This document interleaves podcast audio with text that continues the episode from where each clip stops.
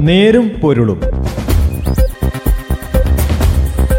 സാമൂഹിക വിഷയങ്ങളുടെ ഒരു നേരാവിഷ്കാരം.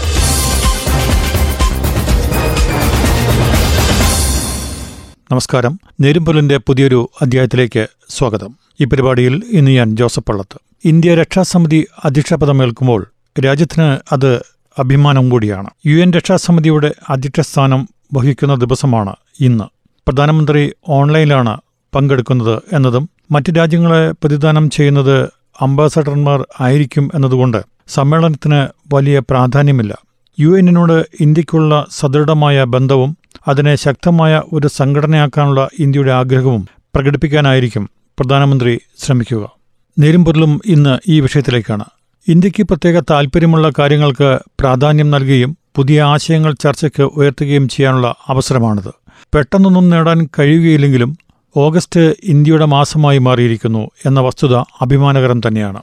മിക്ക രാജ്യങ്ങളും രക്ഷാസമിതിയുടെ അധ്യക്ഷപദം പതിവ് ചടങ്ങായാണ് നിർവഹിക്കുന്നത്. ആയിരത്തി തൊള്ളായിരത്തി തൊണ്ണൂറ്റിരണ്ടിൽ ഇന്ത്യ അധ്യക്ഷസ്ഥാനം വഹിച്ച മാസത്തിൽ അംബാസഡർ ഗരയാൻ ചെയ്തത് അദ്ദേഹത്തിന്റെ മുറിയിൽ മഹാത്മാഗാന്ധിയുടെ ഒരു ചിത്രം വെക്കുകയും സമിതിയിലെ പ്രതിനിധികൾക്ക് ഡാർജിലിംഗ് ചായ നൽകുകയും മാത്രമായിരുന്നു. മറ്റു രാജ്യങ്ങളും അവരുടെ പ്രത്യേകതകൾ പ്രദർശിപ്പിക്കാനും ഈ അവസരം ഉപയോഗിക്കാറുണ്ട്. സാധാരണ അംബാസഡർമാർ തന്നെയാണ് അധ്യക്ഷ പദവി അലങ്കരിക്കുക. ചിലപ്പോൾ വിദേശകാര്യമന്ത്രിമാരും ചില പ്രത്യേക സാഹചര്യത്തിൽ പ്രധാനമന്ത്രിമാരും അധ്യക്ഷ പദവി വഹിക്കാറുണ്ട്. ആയിരത്തി തൊള്ളായിരത്തി തൊണ്ണൂറ്റിരണ്ട് ജനുവരിയിൽ ബ്രിട്ടൻ അധ്യക്ഷത വഹിച്ച സമയത്ത് സമിതിയുടെ ഒരു സമ്മേളനം രാഷ്ട്രത്തലവന്മാർക്ക് മാത്രമായി നടത്തുകയുണ്ടായി. ഇന്ത്യൻ പ്രധാനമന്ത്രി പി വി നരസിംഹറാവു ആ സമ്മേളനത്തിൽ സംബന്ധിച്ചു. ശീതസമരം അവസാനിച്ചതിനാൽ യു എന്നിൽ ഒരു പുതിയ അജണ്ട രൂപവൽക്കരിക്കാനാണ് യോഗത്തിന്റെ അധ്യക്ഷനായിരുന്ന ബ്രിട്ടീഷ് പ്രധാനമന്ത്രി ശ്രമിച്ചത്. ആണവായുധ നിർവ്യാപനത്തിന്റെ കാര്യത്തിൽ സമിതിയുടെ പ്രസ്താവനയിൽ പറഞ്ഞിരുന്ന ചില കാര്യങ്ങൾ ഇന്ത്യയ്ക്ക് അംഗീകരിക്കാൻ കഴിയാത്തവയായിരുന്നെങ്കിലും രാഷ്ട്രത്തലവന്മാരുടെ സമ്മേളനത്തിൽ വാദപ്രതിവാദം സൃഷ്ടിക്കാതെ നമ്മുടെ പ്രധാനമന്ത്രി ഒരു വൈമനസ്യം പ്രകടിപ്പിക്കുക മാത്രമാണ് ചെയ്തത്. ഇന്ത്യ ഒരു ഭിന്നാഭിപ്രായം പ്രകടിപ്പിക്കാതിരിക്കാൻ ബ്രിട്ടീഷ് പ്രധാനമന്ത്രി സമ്മർദ്ദം ചെലുത്തുകയുണ്ടായി. എന്നാലും ആ പ്രസ്താവന വോട്ട് ചെയ്യാതെയുള്ള ഒരു സമവായ പ്രസ്താവന ആയിരുന്നതിനാൽ അത് ആർക്കും നിർബന്ധിതമായി നടപ്പാക്കേണ്ടി വന്നുമില്ല. രക്ഷാസമിതിയുടെ അധ്യക്ഷനായിട്ട് പ്രധാനമന്ത്രി സംസാരിക്കുന്നെങ്കിലും അദ്ദേഹത്തിന്റെ പ്രസ്താവന ഇന്ത്യയുടെ പ്രസ്താവനയായി മാത്രമേ കണക്കാക്കുകയുള്ളൂ. മറ്റു രാജ്യങ്ങൾ അദ്ദേഹത്തിന്റെ പ്രസ്താവനയെപ്പറ്റി ചർച്ച ചെയ്യാനുള്ള സാധ്യതയും കുറവാണ്. എന്നാൽ ഇന്ത്യയുടെ ശബ്ദം വ്യക്തമായി കേൾപ്പിക്കാനും ഇന്ത്യയുടെ വീക്ഷണത്തിനുള്ള പുതിയ യു എൻ എന്തായിരിക്കുമെന്ന് അഭിപ്രായ പ്രകടനം നടത്താനും ഈ അവസരം ഉപയോഗപ്രദമാകും.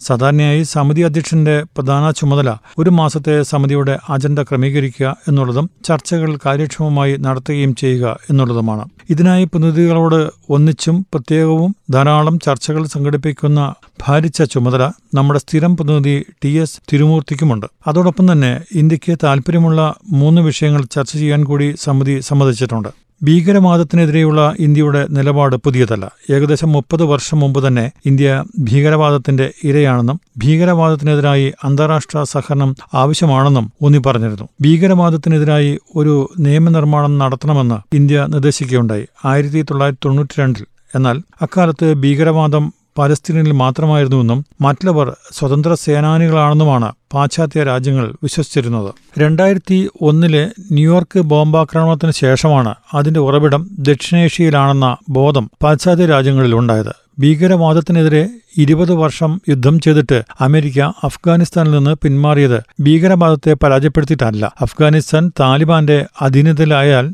ഭീകരവാദം വളരുകയേ ഉള്ളൂ. ഭീകരവാദത്തിനെതിരെ ഒരു പ്രഖ്യാപനത്തിൽ കൂടുതലൊന്നും രക്ഷാസമിതിയിലെ ചർച്ചകൾക്ക് നേടിയെടുക്കാനും കഴിഞ്ഞില്ല.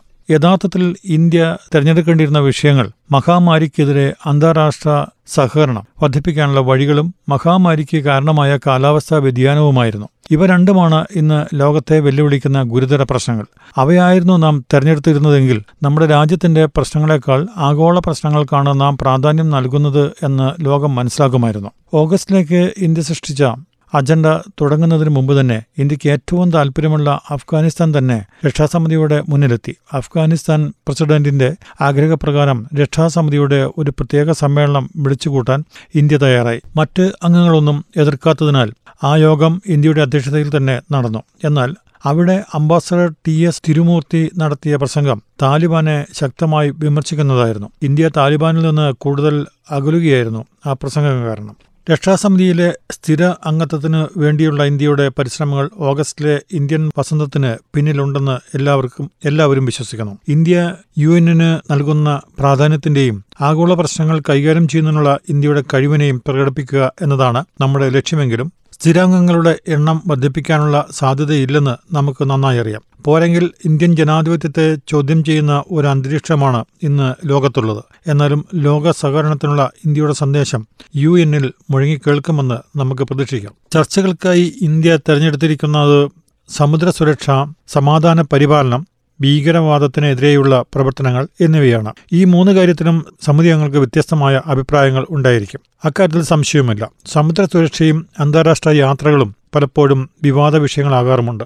ദക്ഷിണ ചൈന സമുദ്രത്തിലെ ചൈനയുടെ പ്രവർത്തനങ്ങളും അവകാശവാദങ്ങളും ലോകം അംഗീകരിക്കുന്നില്ല എന്നതിനാൽ ചർച്ചകൾ ഒരുപക്ഷെ വിവാദപരം ആയേക്കാം. എന്നാൽ ഈ ചർച്ചകളിൽ നിന്ന് തീരുമാനങ്ങൾ ഉണ്ടാകാൻ സാധ്യതയില്ലാത്തതിനാൽ വലിയ പ്രശ്നങ്ങൾ ഉണ്ടാകുമെന്ന് പ്രതീക്ഷിക്കേണ്ടതില്ല. സമാധാന പരിപാലനത്തിൽ ഇന്ത്യ ഒരു പ്രധാന പങ്ക് വഹിക്കുന്നത് നമ്മുടെ സൈന്യത്തെ യു എന്നിൽ വിട്ടുകൊടുത്തുകൊണ്ടാണ്. അതിനെ സംബന്ധിച്ചുള്ള പ്രശ്നങ്ങൾ ഉന്നയിക്കാനും ഉപയോഗമില്ലാത്ത പല സമാധാന പരിപാലന സംഘങ്ങളെ നിർത്തലാക്കാനും ഇന്ത്യ ശ്രമിച്ചേക്കും. ഇന്ത്യക്കും പാകിസ്ഥാനും ഇടയിലുള്ള യു എൻ സൈനിക സംഘത്തെ ഇന്ത്യ അംഗീകരിക്കുന്നില്ലെങ്കിലും പാകിസ്ഥാന്റെ സമ്മതമില്ലാതെ ആ സംഘത്തെ പിൻവലിക്കാൻ യു എന്നിന് സാധ്യമല്ല. ഈ സ്ഥിതി മാറേണ്ടതാണെങ്കിലും അതിനുള്ള സാധ്യത കുറവുമാണ്. നേരുംപൊരുളിന്റെ ഇന്നത്തെ അധ്യായം ഇവിടെ അവസാനിക്കുന്നു. നന്ദി. നമസ്കാരം. നേരും പൊരുളും. സാമൂഹിക വിഷയങ്ങളുടെ ഒരു നേരാവിഷ്കാരം.